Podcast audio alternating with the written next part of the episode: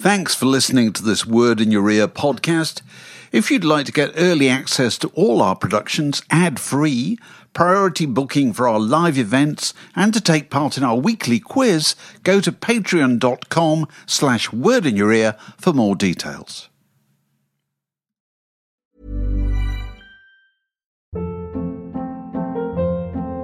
Hold up. What was that? Boring. No flavor. That was as bad as those leftovers you ate all week. Keke Palmer here, and it's time to say hello to something fresh and guilt-free. Hello Fresh. Jazz up dinner with pecan-crusted chicken or garlic butter shrimp scampi. Now that's music to my mouth. Hello Fresh. Let's get this dinner party started. Discover all the delicious possibilities at hellofresh.com.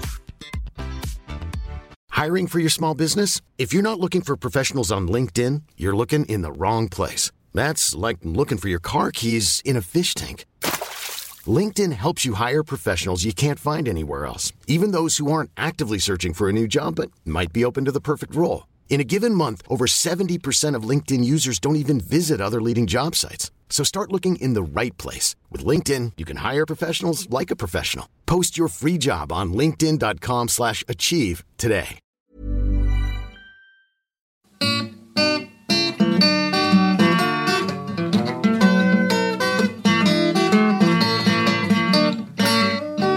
You're listening to a podcast from The Word. I don't know if you've ever noticed it when you've been to my house, um, but in the window that you're looking at at the front when you stand at the front door, there's a, there's a little figure of the Queen, which was originally bought by one of the kids. I can't remember you know, how many years ago, quite a number of years ago. And it was a kind of uh, you know, cliche uh, figure of, of the Queen bought at the kind of gift shop. She, it's solar powered, isn't it? Well, and that's the thing. She, you know, she was this this, this lady in kind of um, stout tweeds and so forth, uh, with a distinctive hairstyle, uh, carrying a large handbag, and inside the handbag was a kind of cell which would respond to the sun's rays, and so the idea of this figure was that you'd you know you get sufficient solar power to power this uh, figure in doing the only thing that it was required to do, which was to wave with one of its hands. And so the kids got this as eh, it's a bit of a joke, it's a bit of an affectionate joke, you know, give this to mum and dad. And so this ended up in the front window, which is where it got the most sun. And, uh, you know, the postman would comment upon it, the milkman would comment upon it, you know. And it, we've had this for so long, you know. Eventually, people we met down the road go, "Oh, you're the people with the figure With of the, the- Queen, with the And waving it- Queen. And it's only a tiny thing, you know. It's not enormous. It wouldn't draw your attention across the street, you know. But anyway, we've had it for so long that at one stage it, the, the kind of battery ran down. I think we got it replaced. You know what I mean? Because we felt we had to have it. We had certainly had it for longer than ten years. You know, probably probably getting on for twenty, one way or another. And over the last few years, couple of years, I've said I've said to Alison from time to time, we're going to have to take that down. Yeah, what are we going to do when? Because one day, one day, she won't be there. And what are you going to do? Are you going to take it down that day or the day after? Or are you going to leave it there? You know, I felt that we ought to sort of anticipate it by. so, in light of yesterday's events, we're recording this on the Well, it- Friday. What's your decision? Well, I th- there is no decision. I mean, you know, uh, Alice and I have barely had time to talk about it because we're not going to have a serious summit meeting about it at all.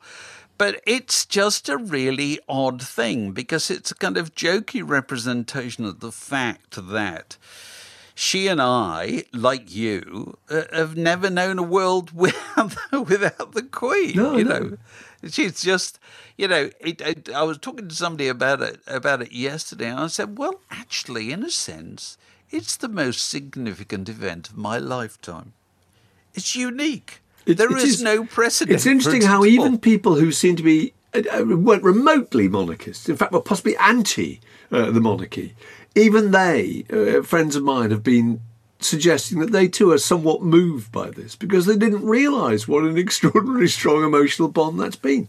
one of the constant presence in our entire life. But it's the idea of the constant presence, and it also, you know, because I, I was actually born. I think George the Sixth was still on the throne when I was born, but he died. You know, he must have died early '52, I think. And uh, and, you know, so she she became the the queen in '62 and coronation 50, uh, fi- 50 53, she was uh, the, was 50 the coronation. But she became the queen in 52. Yeah. and uh, you know, and so she's just been this this symbolic presence, but also for people like you and me, um, a kind of link with our parents' generation. Completely. say That, I really miss both my parents have, have, uh, have, uh, have, have passed away. And I was thinking last night, as I'm sure so many people would, how much I'd love to talk to them right now. So to absolutely, I that would was the love thought. to have rung them up and said, "Oh, the old queen." absolutely. I got this. My uh, two of my elder sisters were, were, were, were, were texting me last night, and they, they were um, Uh, my eldest sister, who was born in 1947. So she's uh, what does that make her? She's 75. She can still remember.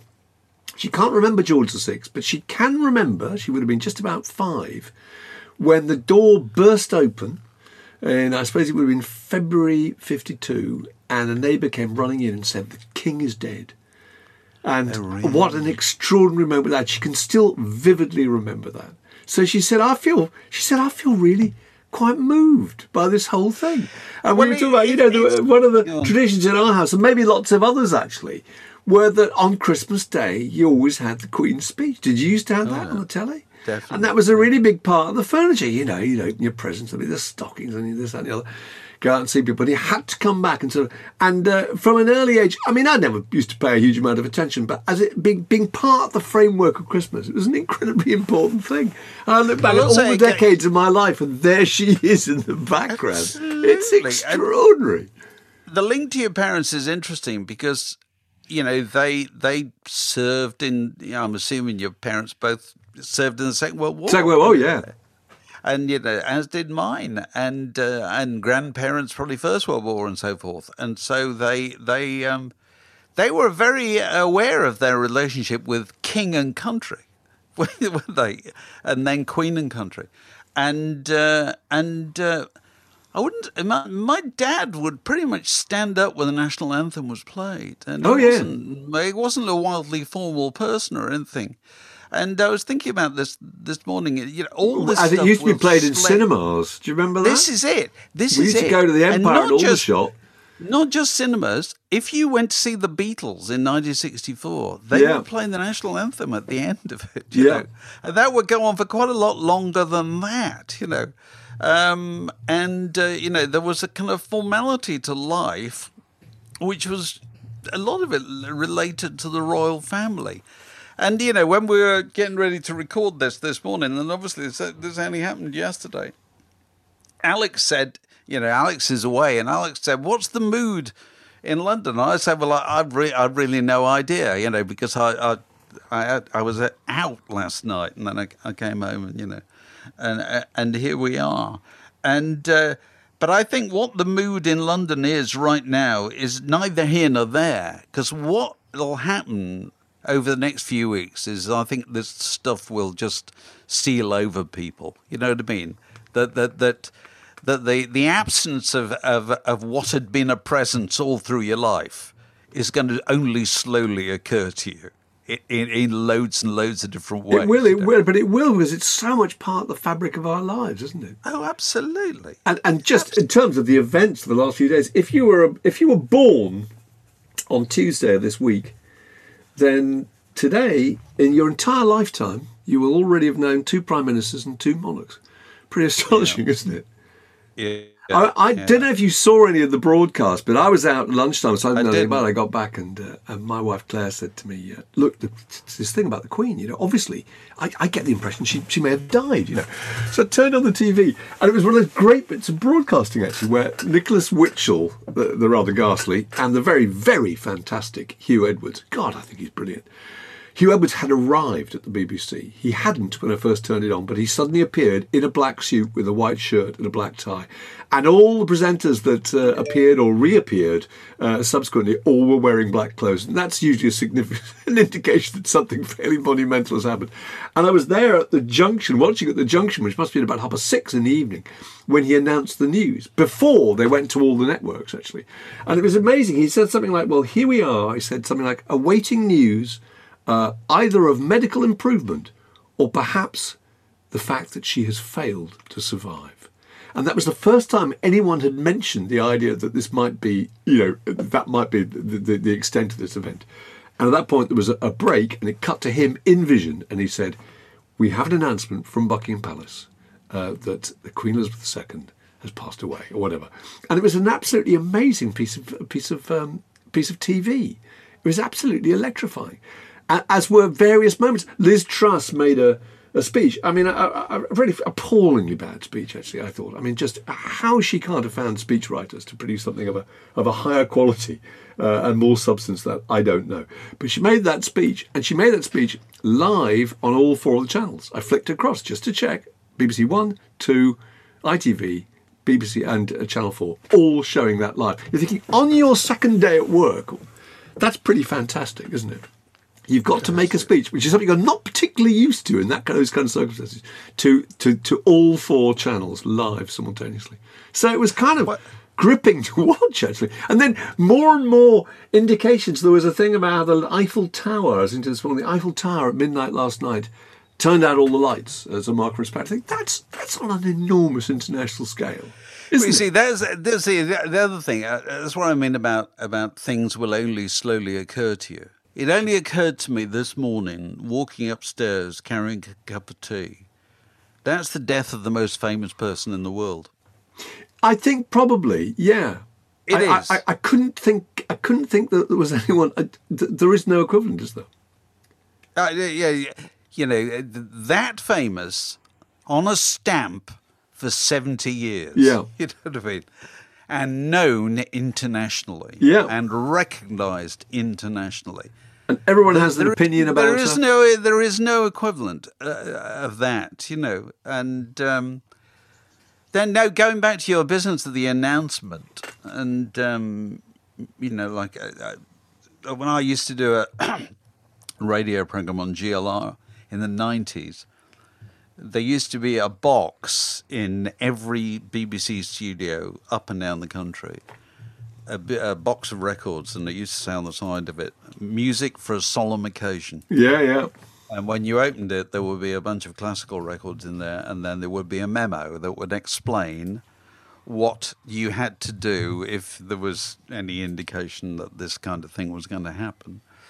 And the reason that they had that is that the previous death of a sovereign had been 1952. And in 1952, there were only three radio stations. There was the Home Service, the Light program, and the third and the third program. That's that's what there was. So the BBC could easily control the you know communication of any kind of message of national importance. Subsequently, you had millions of million increase and proliferation of outlets, therefore the BBC was haunted by, by the idea that somebody on BBC Radio Leicester might go off the reservation and you know announce something before it had happened, which would be terribly embarrassing. And so the uh, the the arrangement was always you do not announce this ever. This goes to a central point that's right. we all go over to, to all the director general decides, you know, yeah. and it's Huw, Huw Edwards or it's whoever it is. Whereas in fact, Huw Edwards did announce it on BBC One before the official announcement, which is quite interesting, really. But go on. Yeah. Well, uh, okay, but he probably okay, maybe, seconds maybe before use the, the actual formal words, but uh, you know that they they then in the nineties they expected that had to happen in the case of the death of the Queen Mother, but of course Diana died before. And so, you know, all those. Yeah, they used of, uh, all that, that format, didn't they? Was just immediately yeah. applied to her thing. And yeah. actually, I, t- I turned on uh, Radio 2 this morning just to check, and sure enough, somber but stirring orchestral music. Well, uh, yeah. all, I'm sure all day. It's going to be interesting to see because, I mean, it, it, not that I remember George, George the. Uh, George VI dying, but you know the theatre's closed. You know there was barely any TV in 1952 anyway. You know what I mean? Everything was just completely gone into mourning. Whereas you know I came on home on the tube last night, and you would never have known. Um, Well, it's interesting. I mean, it's uh, they- they've cancelled last night the plot of the proms, which uh, to me seems absolutely extraordinary. I mean, obviously it's the BBC, and the BBC is super, super conscious of, of, of doing the right thing. But I mean, last night the proms, the one event that I, that I would have thought that would well, really, except really kind of. uh, uh, yeah, maybe. When is it? Is it supposed to be this weekend? Yeah, I think it was either, it's either tonight, it- Friday, it- or, or Saturday. Oh, it? right. Maybe Maybe it's It's always yeah. on Saturday night. There's supposed to be a meeting this morning to decide whether Premier League football, uh, Yeah, and the cricket and all fixtures that, go along, uh, go ahead, and you know there's going to be some sort of period of mourning, and uh, I don't know when the date of the funeral is. And Been some lovely apparently things written though. It's the things. first state funeral since Churchill. That's right, is it? That's right. The Times. And, uh, do you remember Churchill's funeral? I remember Churchill's remember- funeral really vividly. At school, we all stopped. Cause, I mean, unless I've got this completely wrong, I've got He it had in a head day that It was about eleven thirty in the morning, and I can just remember we came and watched it. We had black and white television, so I can remember that, that the. Union Jack didn't really look like a Union Jack, but I can still remember the coffin with the flag over. I remember the whole thing. The whole the school, all we all watched it. We thought we were very thrilled. Actually, it was just great to not be Oh, we thought uh, double geography. immen- you know, immensely exciting. Um, Really good. Churchill's funeral.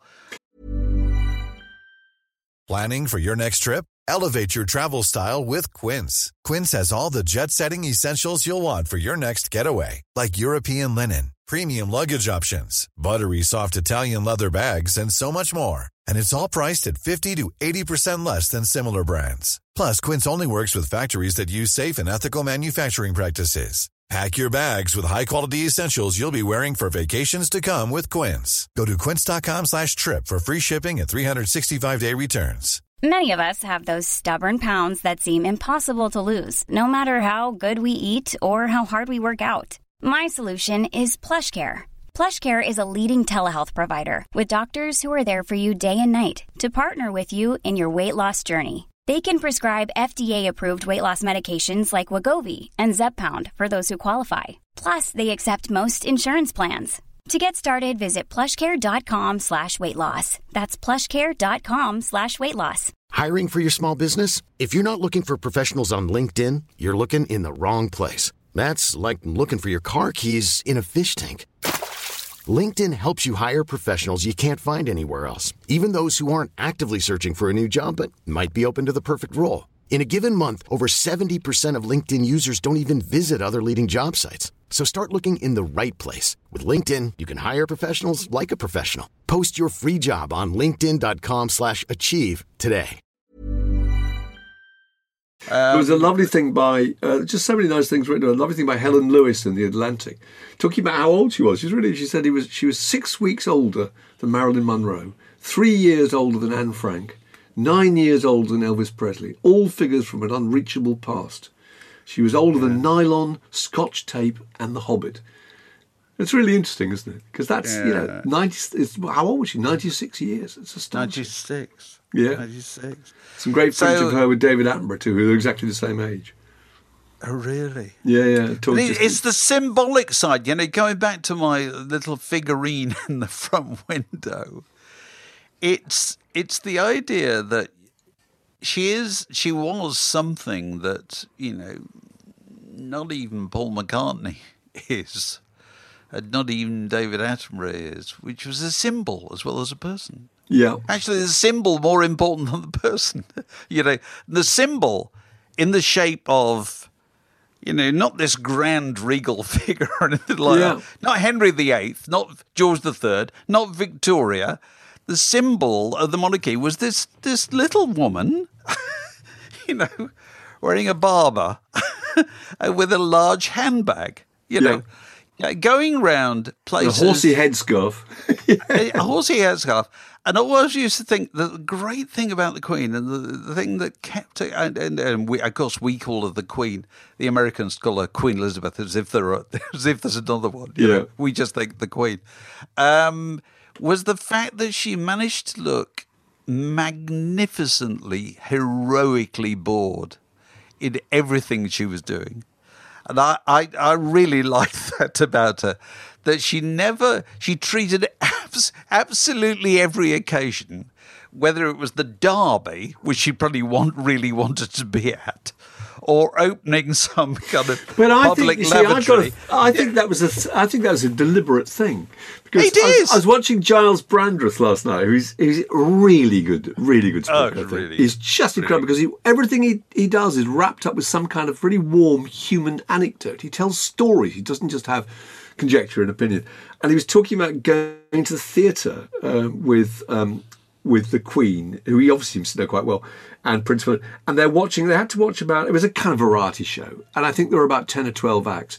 And he said that she clapped for exactly the same length of time for each act, and Yeah. she'd occasionally give him a sideways look, which indicated what her, her feelings might be about that particular act, either enthusiastic or otherwise. But she felt it was. She actually said to him, she felt it would be wrong to give any impression that she liked one act more than another. So that idea of looking heroically bored.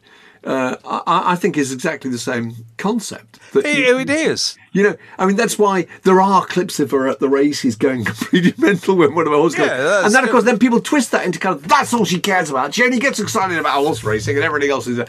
No, that's not true. She was just being really diplomatic. But you're right But as a symbol. You know, even if you didn't, if you didn't approve of her, you understood that, you know, what she represented was some kind of, some kind of kindness and philanthropy, and civility, and all those things are just immensely But, valuable. but also, the most important thing she represented, by, by virtue of the fact that she lived so long, was continuity. Yeah. And that's the thing that's going to be really odd. Yeah. You know, that's, that's the thing that's going to be odd to deal with. I know, and, and Uh, there are just going to be the- the- that, few- that, that figure is not going to be humming along uh, in, in the background as she has as she has been all our lives. And Yeah, go, we're going to have to sing "God Save Our uh, Gracious King" at some point, which seems extraordinary. I mean, that's that's that weird. seem weird? That's going to be weird. Or Send him stamps- victorious. The stamps are going to have Charles on them. I mean, Presumably from currency. right uh, right now, they must do. Well, presumably, this has all been, you know, it must be lined up. There's, you know, there's no doubt people working harder than ever the, the, this weekend. But, you know, they, going back to your clapping thing, and um, that again relates to our parents' generation, that um, she wasn't going to all those places because she wanted to go. She was going because it was her duty. And duty consists of doing loads of things you don't terribly want to do. Yeah. And, and just doing them the same way as if you did want to do them. Yeah. And that's that's something our parents' generation never questioned for a second. You know, when they talked about the war, you know, people have a tendency to talk about uh, was was your dad a hero in the war or whatever, or, or was your mother a hero?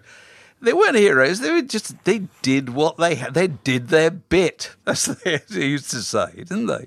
Absolutely, and never uh, gave any impression as to whether they did that bit in a particularly valiant way or not. You know, in fact, No, they rarely talked about it. It was just a job, and it happened, and it's over.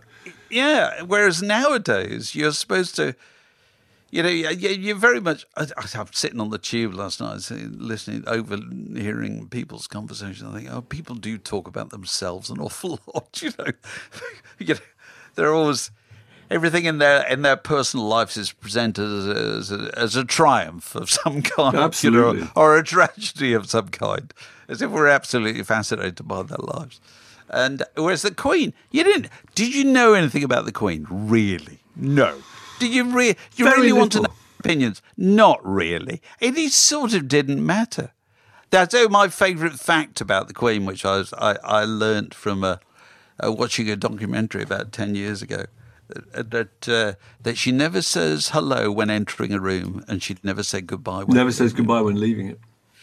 which I thought, Yeah. and that makes perfect sense because if you're if you're the queen, you walk into a room, you don't have to go, "Oh, hello, I'm the queen." Yeah. Obviously, you're the queen. The whole notion is a symbol has walked into this room, and a symbol is something we all recognise, and and therefore it would be ill mannered of the, of the symbol at the end to say, "I'm now leaving the room." you know what I mean? Uh, you you just do it. You just kind of materialize, and then you ooze in and you ooze out. That's kind of your job.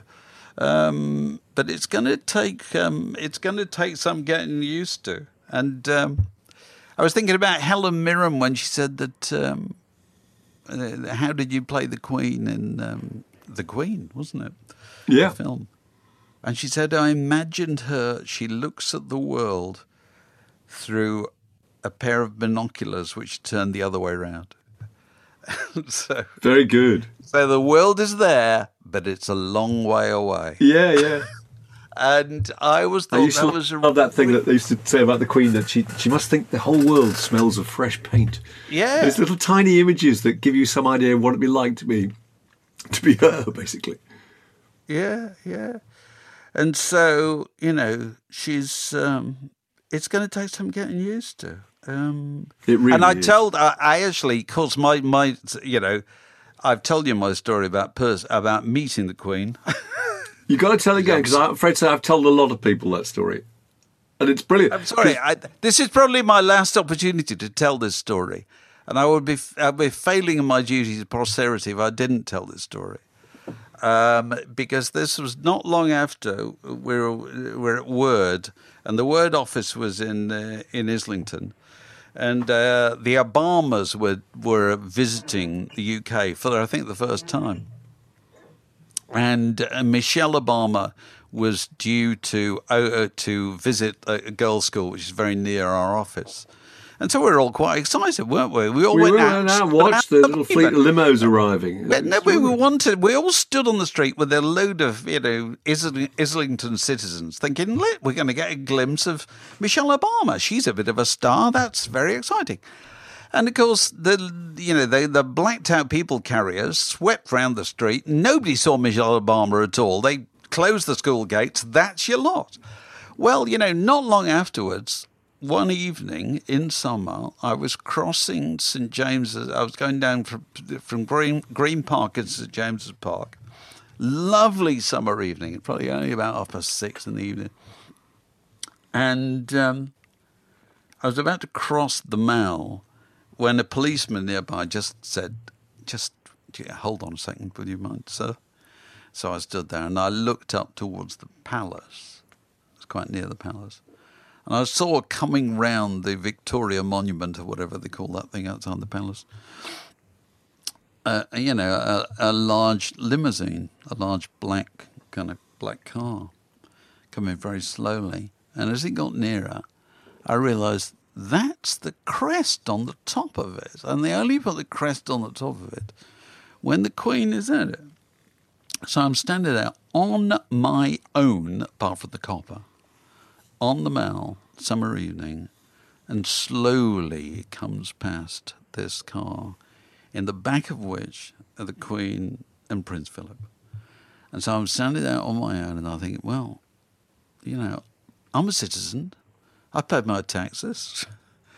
I'm going to wave. You probably didn't even think that consciously. You probably just it's probably an automatic thing. You just start I just waving. It's the I Queen. lifted up. I lifted my hand and did that kind of half-hearted wave, and they both looked at me and they both waved. They both wave. You got that was a back. personal wave. There was And no I one thought else to around. my, I thought to myself, the American presidency could learn an awful lot from oh, this. absolutely.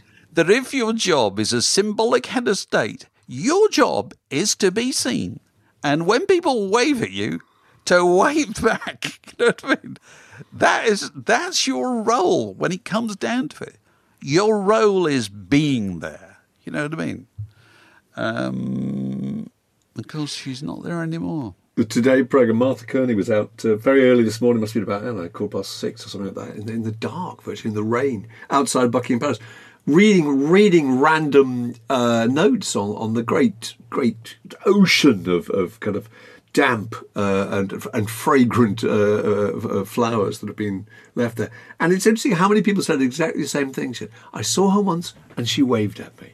You know, and it, you know that's that's that's part of you know what's what's kind of made that powerful connection with so many people, don't you think? It's the idea that she's always been on duty and always been always been um, you know uh, you know yeah on message. Well, I told, I, I, I, I dropping a name, uh, not long after that, I, interviewed Paul McCartney, and I told, I was talking to Paul McCartney about asking him about this business, you always wave and you always do the thumbs up. And I said the only other person who's done that in my experience is the Queen. Yeah. And uh, I, I, th- I think Paul McCartney kind of is a distant echo of that kind of thing. You know, he's a bit, he's a living symbol. Well, he's a symbol, and he's when he meets people, he's got to leave them with just a, a little bit of an uplift, a little bit of a glimmer, doesn't he? And uh, and that's the best way to do it. Just keep moving, and just uh, you know, a cheery thumbs up. This podcast was brought to you by The Word.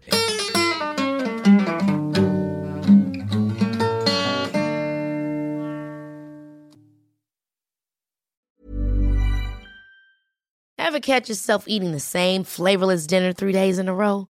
Dreaming of something better? Well, HelloFresh is your guilt free dream come true, baby. It's me, Keke Palmer. Let's wake up those taste buds with hot, juicy pecan crusted chicken or garlic butter shrimp scampi. Mm. Hello Fresh. Stop dreaming of all the delicious possibilities and dig in at HelloFresh.com. Let's get this dinner party started.